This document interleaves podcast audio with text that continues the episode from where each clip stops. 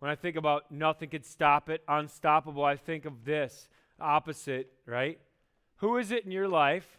You know, there's a few people who you're like, God could never reach them, right? There's just no way God could ever penetrate that hard heart. There's just no way God will ever transform that person. There's just no possible way that God could get a hold of them. Just think about it. You got a person?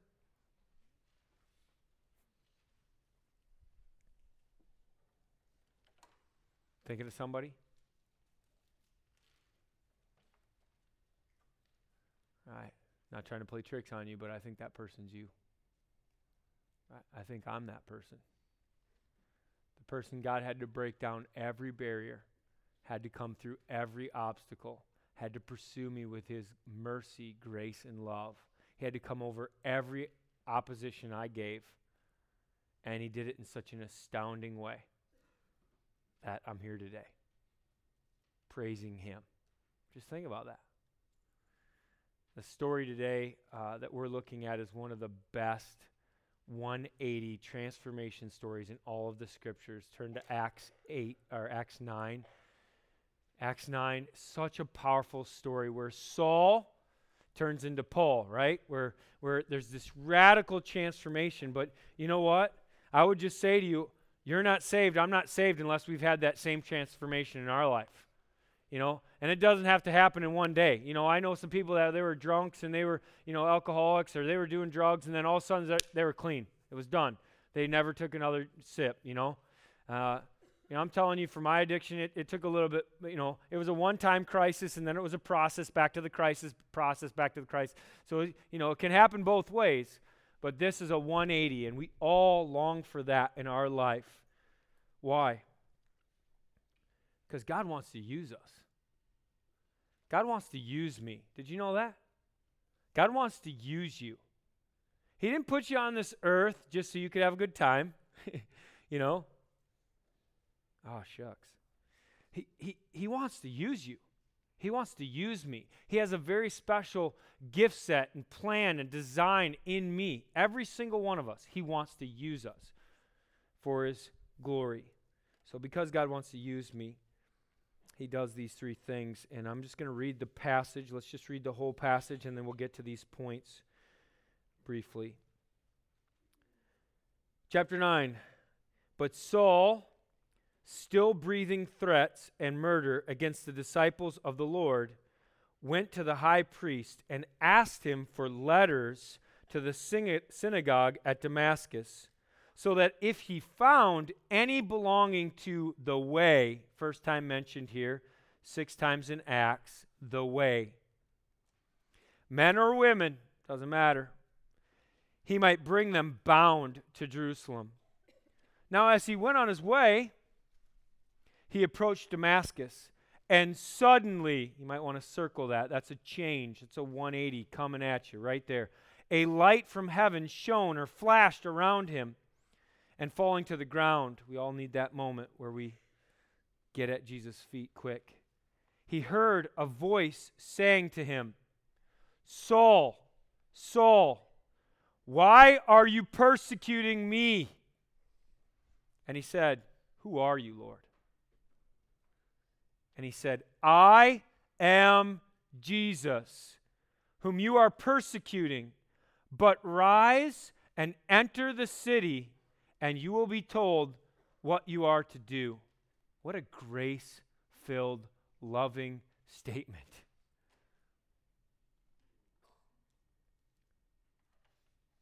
I'm going to use you, man. I'm going to use you. The men who were traveling with him stood speechless. Like, what just happened? Hearing the sound of the voice, but seeing no one. Saul rose from the ground and although his eyes were opened, he saw nothing. It's kind of like us, isn't it? My eyes are open, but I'm not seeing anything. That's kind of how I was before I met Jesus. My eyes were open physically, but I saw nothing. And then he opened my eyes spiritually. Love that. Hope he does that for us all today. So they led him by the hand and brought him into Damascus and for three days he was without sight and neither ate nor drank. Literally, he was fasting. He's like, I'm in a crisis moment here. Time for fasting and prayer. If you're there today, yeah, time of fasting and prayer would be great. Verse 10 Now there was a disciple at Damascus named Ananias. The Lord said to him in a vision, Ananias! And he said, like Samuel, Here I am, Lord. And the Lord said to him, Rise and go to the street called Straight, and at the house of Judas look for a man of Tarshish named Saul. For behold, he is praying, and he has seen in a vision a man named Ananias. Imagine that, God's just putting it all together. Come in and lay his hands on him so that he might regain his sight. How, how are you going to respond when God speaks clearly from his word? You all have that choice today because God speaks clearly from His Word. so you will have a choice today, and I, I wonder how you'll respond. Preparing you for that at the end here. Well, here's how he responds. But but but but but God. right? But but but Lord, he answered, I have heard from many about this man how much evil he has done to your saints, your literally set apart ones at Jerusalem. And here he has authority from the chief priest to bind all who call on your name. I mean, in this city, right now, right here, he, he's going to throw us into jail. But the Lord said to him, How firm is this? The Great Commission again. Go! You know? Go make disciples. I have it teed up for you. Let's go. Go. For he is a chosen instrument of mine to carry my name before the Gentiles and the kings and the children of Israel. Three groups that he's going to speak to. For I will show him how much he must suffer for the sake of my name. So Ananias departed and he entered the house and he laid his hands on him. What affection. He said, Brother Saul, the Lord Jesus, who appeared to you on the road by which you came, has sent me so that you may regain your sight and be filled with the Holy Spirit. And immediately something like scales fell from his eyes, and he regained his sight. Then he rose and was baptized. We saw that last week, didn't we? people rise and get baptized on the moment. It was great. When God says, You go, go. And taking food, he was strengthened. For some days, he was with the disciples at Damascus. Then this next section. And immediately, he proclaimed Jesus in the synagogue. That ought to convict some of us. Like, I kind of need to take a class. Don't I need to, like, evangelism explosion or like you know share jesus without fear? Don't i need like some kind of like i need like a couple months of messages at least before i share jesus with somebody don't i? No man. Like you got the testimony. It's your story. What did jesus do in your life? Go with him. Tell him what you did what he did in your life. That that'll go. And he proclaimed jesus in the synagogue saying he is the son of god. That's the only time you hear that in Acts. Jesus is the Son of God. You hear it in the epistles all the time, probably because Paul's writing most of them. But this is Saul, before his name's even Paul, saying, Jesus, the guy I was persecuting everybody about, the guy I said was dead and gone, and you all whack, he's the Son of God. And that ought to be convincing. And all who heard him were amazed. What? and said, Is not this the man who made havoc in Jerusalem of those who called upon this name? And has he not come here for this purpose, to bring them bound before the chief priests? And Saul increased all the more in strength. Why do you think he did that?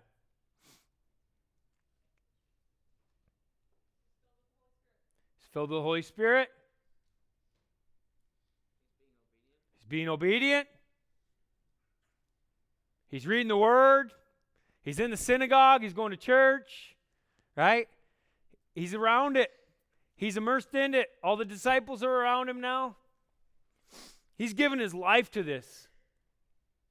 It's not like he's got one foot in the world and one foot in, in the church, right? Like we kind of do. It's like, oh, I don't know. Which week is it? You know? Which day is it? Oh, it's not Sunday. I'm, I'm in the world, right? It's Sunday. I'm in the church. No, he like gave his life to it. You see that? This is what we're looking for. It's what we're all uh, pursuing, right? And that's what God's still pursuing you for. It's not like I'm saved, I'm done. It's like you're here in church again because you want to grow in that. He's all in. He was strengthened and he confounded the Jews. They were bewildered. We studied that word earlier. Who lived in Damascus by proving that Jesus was the Son of God, that Jesus was the Christ, the Messiah. He proved it to him. Maybe he was at Isaiah 53. you know? What, what passage did he bring it from? It could have been any passage. We learned that last week. He just brought it to Jesus, beeline. Verse 23, let's finish when many days had passed, we know that it's uh, three years actually from Galatians chapter 1, the Jews plotted to kill him, and their plot became known to Saul. Holy Spirit moment. They were watching the gates day and night in order to kill him, but his disciples, now circle that, after three years, this guy has disciples. I mean, these are all disciples of Jesus Christ, don't get me wrong. But they're following Paul as Paul imitates Jesus Christ. Do you see that? And I just got to say to you, I want that for every one of you to have some disciples. And they took him by night and let him down through an opening in the wall, lowering him in a basket. And when he had come to Jerusalem, he attempted to join the disciples, and they were all afraid of him. Imagine that. If three years ago you left, you were like on a rampage. And they did not believe that he was a disciple. But Barnabas, what does Barnabas mean again? Son of encouragement. This guy's like, everybody's a 10. He's all right, right? I'll die if, if, if he's not okay, but let's, let, let's just assume the best. I love Barnabas. Barnabas took him and brought him to the apostles, well, to Peter and James, but anyway, you, you could see that in Galatians chapter 1, 2. And declared to them how on the road he had seen the Lord. This guy saw Jesus. We're all wanting to see Jesus again. We're all looking up to the sky going, Come on, look to heaven.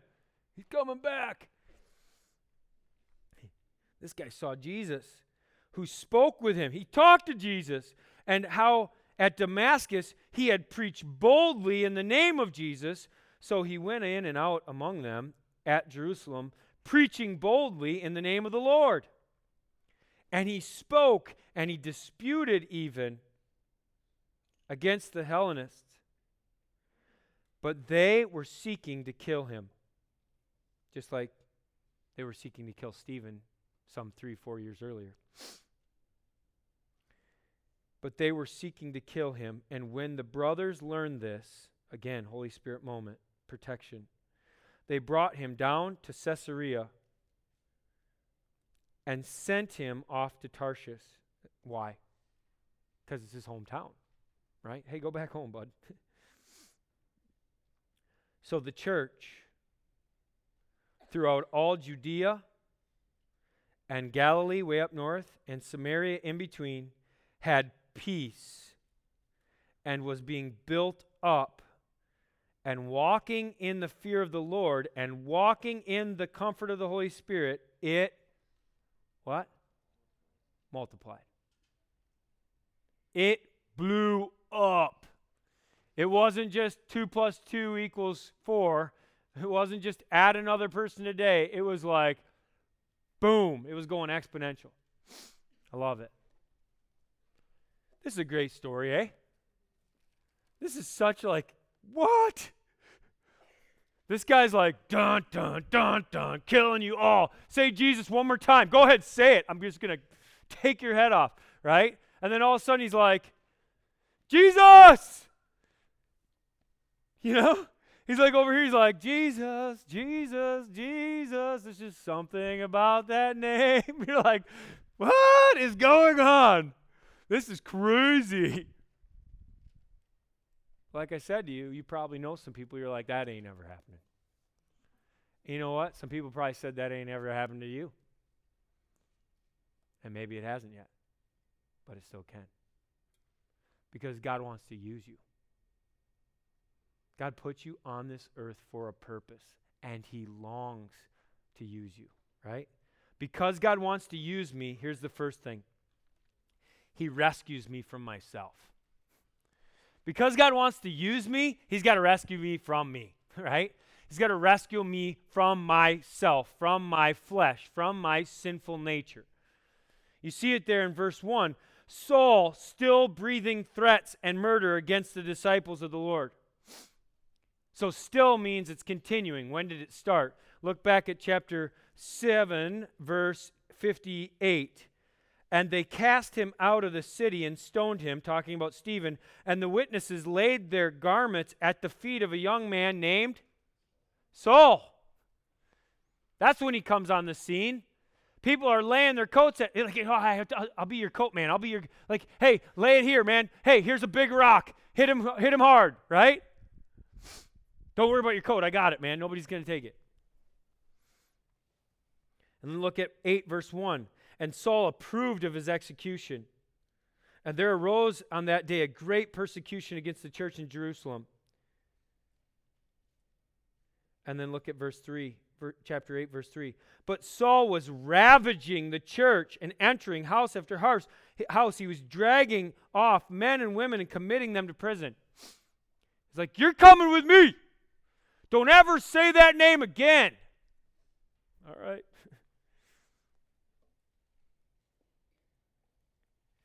and then continue on in our passage. He went to the high priest and he asked for letters to the synagogue. Uh, even Ananias says, Hey, this guy has authority. He has letters from the high priest. It's, he could do whatever he wants, man. He's in charge. And isn't that funny how that happens to us? we're large and in charge. It's like, my way or the highway. I'm a leader. Here we go, right? In my flesh. And then all of a sudden, suddenly, something happens, and I'm on what we call the way. Okay, John 14, 6. Jesus said, I am the way, the truth, and the life. No one comes to the Father except through me. All of a sudden, I'm on the Jesus way, and I'm being led. I'm not leading anymore. I'm being led by the power of the Holy Spirit. Why? Because Jesus Christ took my sin. We just celebrated this in communion, right?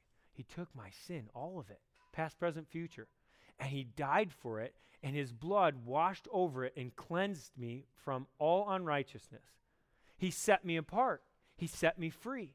He crucified my flesh. It's not I, but Christ who lives in me. He had that falling on the ground moment, you know? Falling on the ground, he heard a voice Hey, hey, you, Saul, why are you persecuting me? Don't you love how Jesus says that? Why are you persecuting me? I circled that in my Bible because Jesus takes it really personally. When did when did Saul persecute Jesus? When, when did he do that? Was he the guy that whipped him? Oh, that was a centurion. Okay, like, did he drive the nails? I don't think so. Like, when, when did Paul, when did Saul persecute Jesus? You want to know why I'm in love with the church? You want to know why I think the church is such a big deal? because it's the church of Jesus Christ. It's the bride of Christ. If you do it to the church, you did it to Jesus. Right? Back up. So, that thing you said about somebody that goes to our church this week, you said that about Jesus. Okay. Uh, about that. We need to come back to communion. I mean, that that's important to know. how you treat others in the body, you treat Christ. Jesus takes it very personal. You're his son or daughter. You're a brother or sister of his.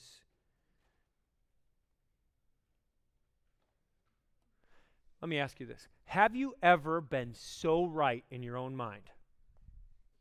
You're like, this is it. This is the right way. There's nothing that can disprove this.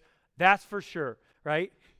That been so right in your mind and then and then all of a sudden you found out that you were wrong. A- anybody? Come on now. The rest of you will someday find that. Right? I, I mean, someday you will really find that, honestly. Um, I remember, you know, I use pornography. I mean, I was trying to think of like, give me a scenario, God, and, and pornography pops right up, right? Like, like I'm like, just go back to my sin, right? Pornography. I was a pastor. Got out of ministry for a year. Didn't know if I was ever going to be ministry again. By His grace, I am. Praise Him. But I was a pastor, addicted to pornography, right? Well, that's not hurting anybody. What's that? Is that? I mean, it's okay. It's like behind the scenes, like nobody knows, and it's not hurting anybody. Like I'm not like murdering people. I'm not. I'm not like really doing anything wrong, you know. Maybe some guys relate to that right now. You're hurting your wife. You're hurting your kids. You're hurting yourself. You're separating yourself from Jesus Christ. Right? And you're hurting the church. We're a body. You're part of the us, right? So, yes, I was wrong. But I thought I was so right. And Satan can fool us, can he? Do you have something like that? Where you're like, oh, I'm so right. And then you find out you're so wrong. I grew up Baptist. It was kind of cool. I'm glad to grow up in the church, no matter what church it was. Glad to know the and have a copy of the Word and be able to read it, even though I didn't. Glad to hear all the Bible stories. But there was this one thing, authority, that really, ugh, I hate authority. Anybody? Ugh, authority, my boss, ugh, right? And then the church, it's even worse. Like you're like, I don't want to be under that authority. I grew up in congregational church government where we all were the authority, right? We all voted on everything. And uh, I thought I was so right that that was the way it was. And then I read the scriptures and I was like, oh, I'm so wrong. We need to submit ourselves under the authority of a few people, right? Of elders that God has established in our body. And I'm so grateful for our elders. Do you know how hard it is to be an elder? Well, you probably wouldn't. But but you're basically dying to yourself to live for the church. I just spent Wednesday night in, in a room with, you know, four guys, three elders and an apprentice elder, and I'm just telling you, I could see it on their face how hard it is. I could see it on their face as we walked out at 9 o'clock. It's like, man, thanks for serving the Lord.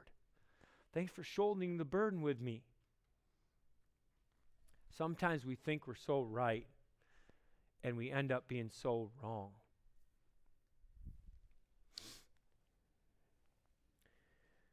What is it in your life that you're convinced about that everyone else in your life is pointing you in a different direction and towards Jesus? Everybody's going this way, and you're like going that way.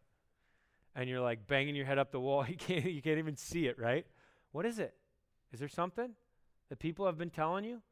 There's 10, 20 people around you, your small group, that have been like, no, no, not that way, this way. Maybe you need that Saul moment.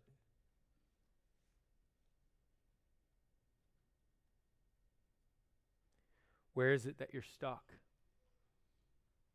You're just stuck. I just can't get on free, uh, uh unloosed. Like I can't get free from this. Is it a sin issue? Jesus Christ is here. You can fall at his feet right now, and he will change you, and you will be a completely different person.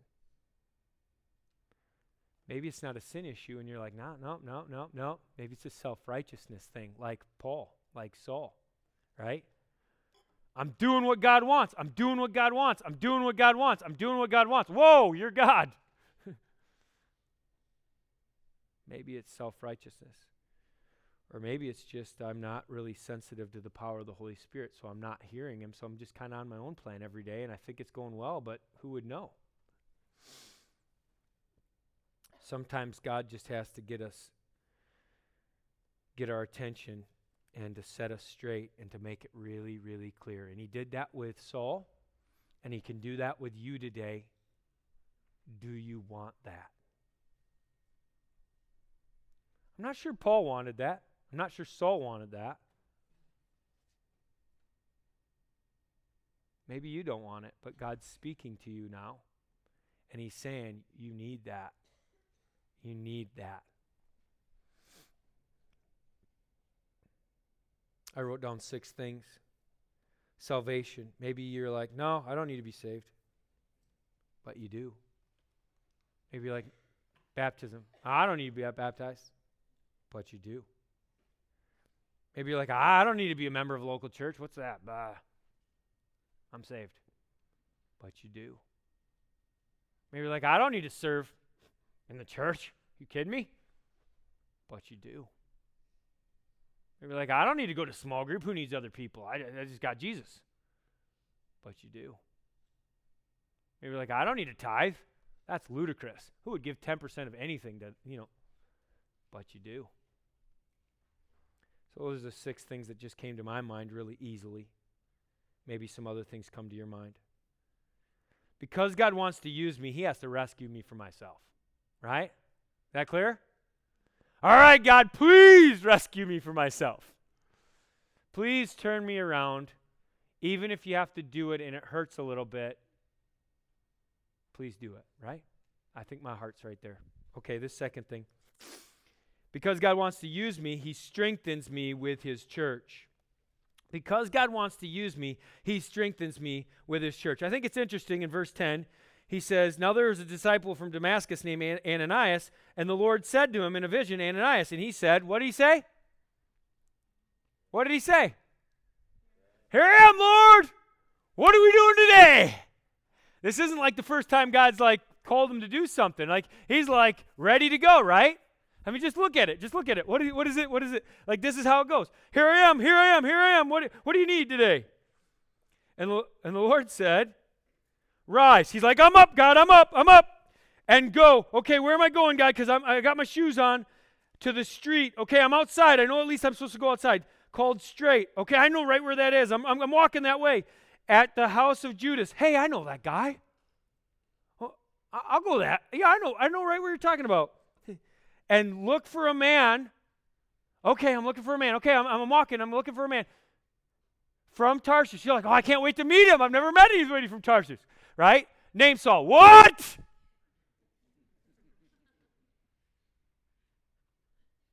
Who? The guy named after the first king of Israel, Saul? That Saul?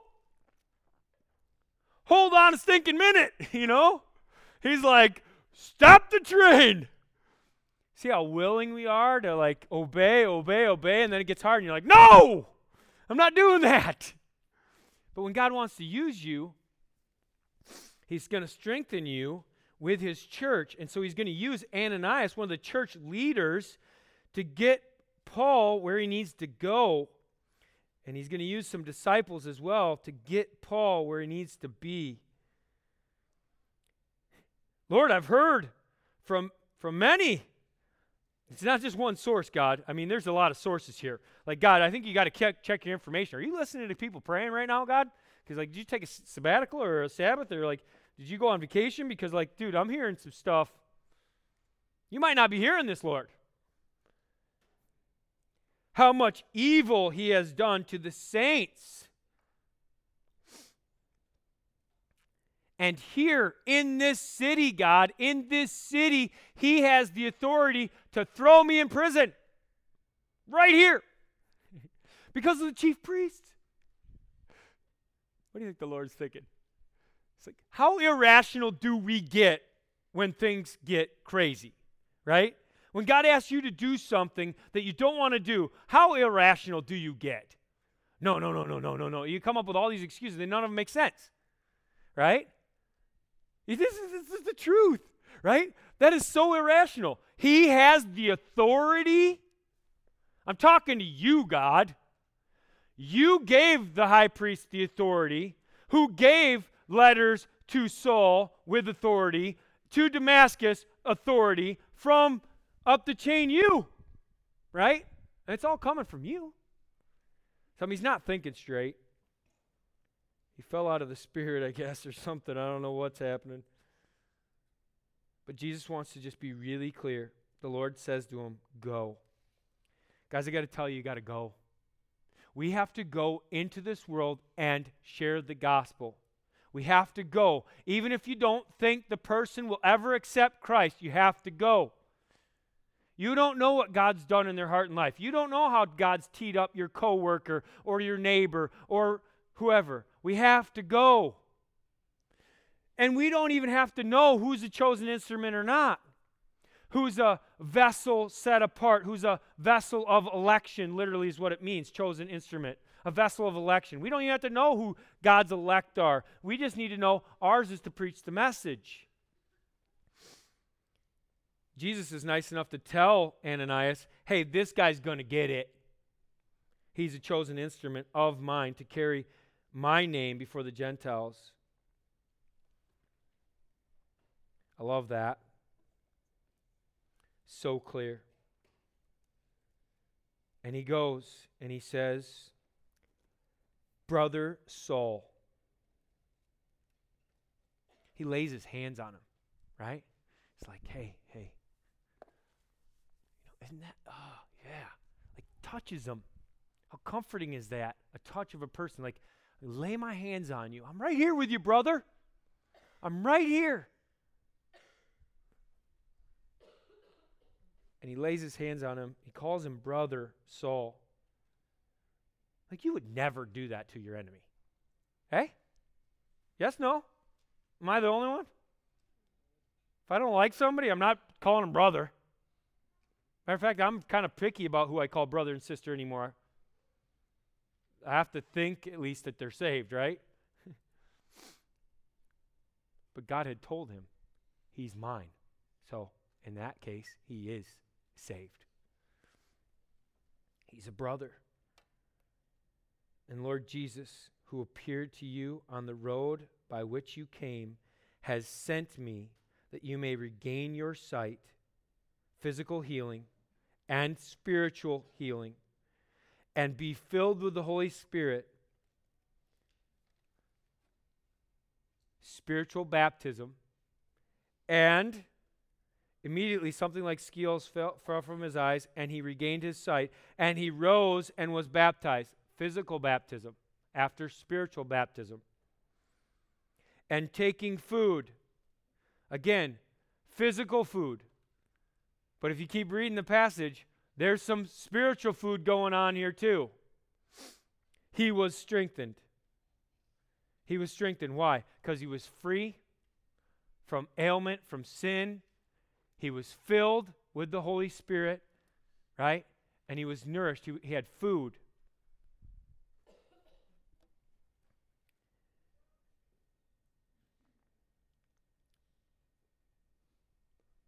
he was getting stronger. So, what makes me stronger? What makes you stronger? Come on, man. What makes you stronger? Little weights. You're like, eight pounds not going to make you any stronger, Steve. I'd have to lift this like a hundred times, right, to get any stronger, to rip any muscle. But let it be a symbol. It's heavy. It's a weight. If I carried around all day, you think my arm wouldn't hurt? Just a little? Yeah, it would. But what's a weight in your life? What's a struggle? What's a hardship? What's the thing you're going through that you're like, I don't really don't want to carry this? But it's the thing that's making you stronger, and it's the thing that's making you depend on other people in the church, other leaders, okay, other disciples, and most importantly, Jesus, right? That's the church. The church starts with Jesus it includes leaders and disciples, right? And all of these people, Jesus, leaders, disciples, are put in your life in the church to help strengthen you. But that strength isn't like what you think it is, where it's like we just hand out candy and that somehow strengthens and nourishes you. It's we get up under the trial with you. We hoopo men out, you know, it with you. We get up under the thing you're going through. Are you going through some stuff? Nobody? Are you going through some stuff? Yeah, I'm going through some stuff. We're going through some stuff, but it's the church. It's God strengthens me with his church, with the other believers. So, what makes me stronger? And not only that, who encourages me to get stronger and healthier? Who in your life is encouraging you? That's your coach, that's your trainer, right? That's your small group leader, that's your pastor, that's your whoever's in your life that's like just coming alongside of you and saying, You could do it. You can do it. You can get in the Bible this week. You can do it every day this week. You can do it. You could bring somebody to church next week. You could do it. You could share the gospel. You could do it. I know it will be a little painful. I know it's going to stretch you. You could serve. You could do it. Kids ministry don't kids don't bite. Like they really don't. Well, sometimes. don't bite them back. All right? Unless they're yours. Just just we get so scared to do anything, to put ourselves out there, to get out of our comfort zone. But remember, if you've had this 180 change and God's taken yourself to the mat, then He's strengthening you because He wants to use you. And where do you think He wants to use you? In the local church is where He wants to use you. It's not rocket science. He wants you to be a quality disciple who worships and walks and works for Christ. So how are you doing at those three things? How are you doing at worshiping Him? Personally and corporately. You worshiping him in your car? Or you got that secular crap on? Right? Just serious. I'm being serious. Using times in the car for prayer or to be fed some worldly talk show. Give me gravy. That's not going to help you. I'm being I'm being honest. Are you worshiping him? Are you here on time? Did you get all 5 songs today? Or were you like, ah, I only got two or three? Well, whose fault is that? We started on time. Right? I'm, I'm just saying, like, worshiping personally and corporately. We need you to worship the Lord. We need you to be stronger. We need you so the church is stronger. And we need you to be stronger so the church is stronger. It perpetuates personally, corporately. Walk your personal spiritual disciplines.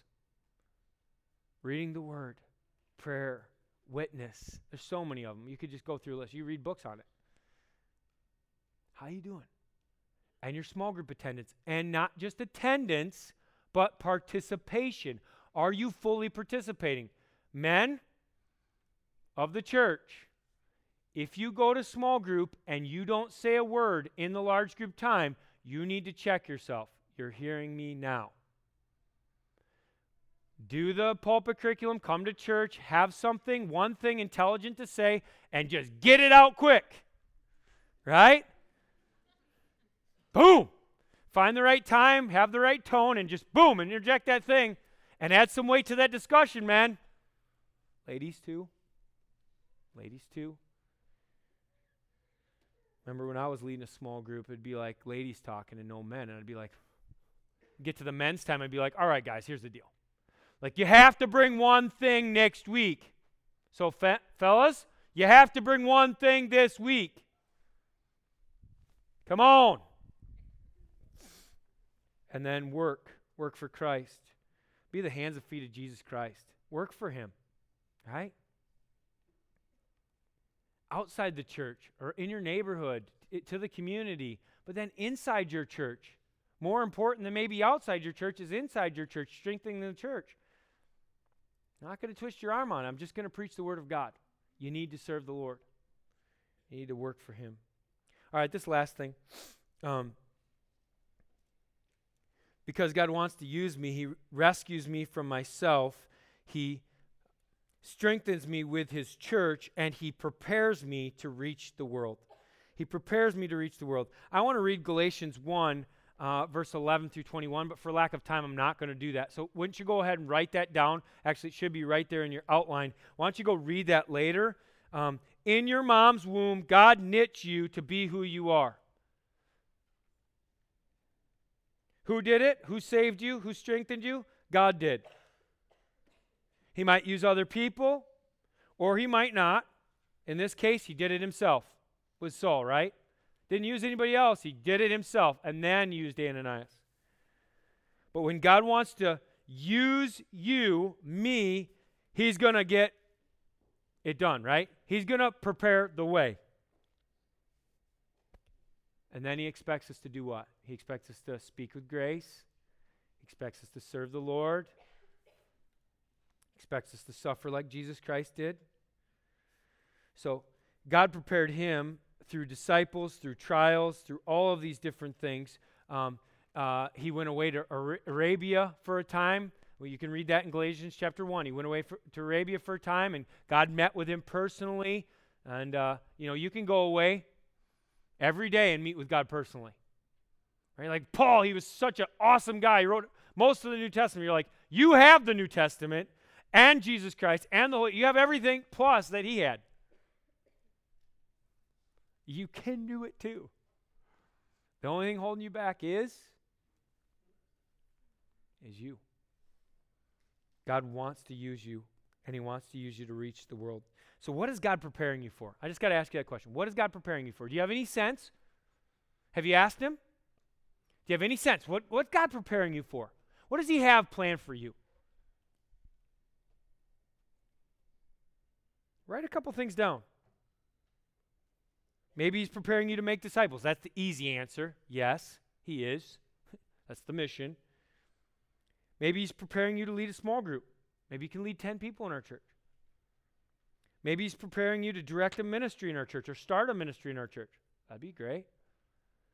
Be faithful in the little things, you'll be given more, right? Start there. Maybe he's preparing you to plant a church. Maybe you're going to be a pastor someday. I don't know. I hope it'll be because he calls you, not because you think it's, it's the sexy thing to do, right? It's not. Trust me. Might look cool, like I get to stand up here and preach as long as I want or whatever, but it's not. Right? It's God work, it's hard work, it's heart work, and it's healthy. Be grateful for God protecting you too. You see that? God protected him from being killed. God protected him from being killed. God protected him from being killed. Just look at verse 31. I'm going to end with this. So the church throughout all Judea and, and uh, Galilee and Samaria had peace and was being built up. Are, there's persecution and there's peace. Are we in a time of persecution or a time of peace? Who votes persecution? Okay, interesting. Who ver- votes peace? Okay, interesting. So we're split. We don't really know. Let me tell you this you're here listening to the Word of God.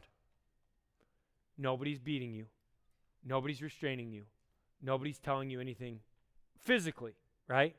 Yet. So let me tell you this, church. Mentally, emotionally, you might feel like you're being persecuted, and it's real. But physically, Nothing's happened yet. And so we need to get on it now. You get it? Like, we can't be like, oh, it's time persecution, get in my hole, bunker down. We've got to go share the gospel. God wants to use us now. We got to build it up now. How do we do that? Fear the Lord, don't fear man. Fear Jesus Christ, don't fear man. And be comforted by the Holy Spirit. You know, you're going to go out there, no fear, People are going to shoot you down, and you're going to be like, oh, oh, oh. And then just be comforted by the Holy Spirit. He said it would be hard. He said there would be trials. He, sa- he said it would make you stronger for the next time you're going to share the faith. Right?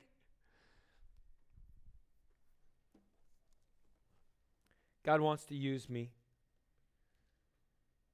He's giving you an opportunity Can you just imagine what it'd be like if we had a bunch of Sauls in our church? A bunch of Peters in our church? A bunch of Ananiases in our church? Bunch of Stevens in our church? A bunch of Barnabases in our church? Can you just imagine? Those are different personalities but they're all on fire for God. Can you just imagine what our church would look like if we're all like stoked up? That's what we're going for. So here's how we're going to end our service right now. Right? Everybody's going to take their next step today. I can't force you, but I'm going to give you a great opportunity to do your 180, to get on your knees, to whatever, and to, to turn around and just to get going and to have this be your crisis moment, your Saul to Paul moment, and then never look back, right? All right, so here's how we're going to do that. Uh, if you're an elder in our church, stand up. If you're a staff member in our church, stand up. If you're a small group leader in our church, stand up. Go ahead.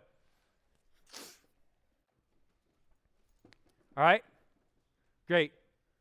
These people are standing. All right? Perfect. All right. These are the people, there's some up at the top too, don't miss them, um, that are going to help you take your next step. Here's how. Okay? We're, we're not going to close with any song or any music. If you haven't been to step one yet, that's your next step. Exit through these doors and head to step one. If you've been to step one, then you have a different next step. All right? And maybe it's worshiping, maybe it's walking, maybe it's working, maybe it's something else. Maybe you need freedom from sin, right? Maybe you need freedom from self righteousness. Maybe you just need to sense the Holy Spirit more. I don't know. I'm not going to make it up for you. But I don't want you to walk out without having a conversation with one of these people. You're like, well, that might take a while. Yeah, it could. It could. But you're on the road to Damascus. You're on your own plan. You entered with your own plan. You can leave with your own plan if you want. But I don't think that's what God wants. I think God wants to speak to you. I think God wants to say something to you. I'm not sure what it is, but He does want to speak to you. And so if you'd be willing to humble yourself and just to ask him, God, what are you trying to say? And let somebody in the church, some leader or some person that, you know, can speak some truth into your life, tell you, right? That would be awesome.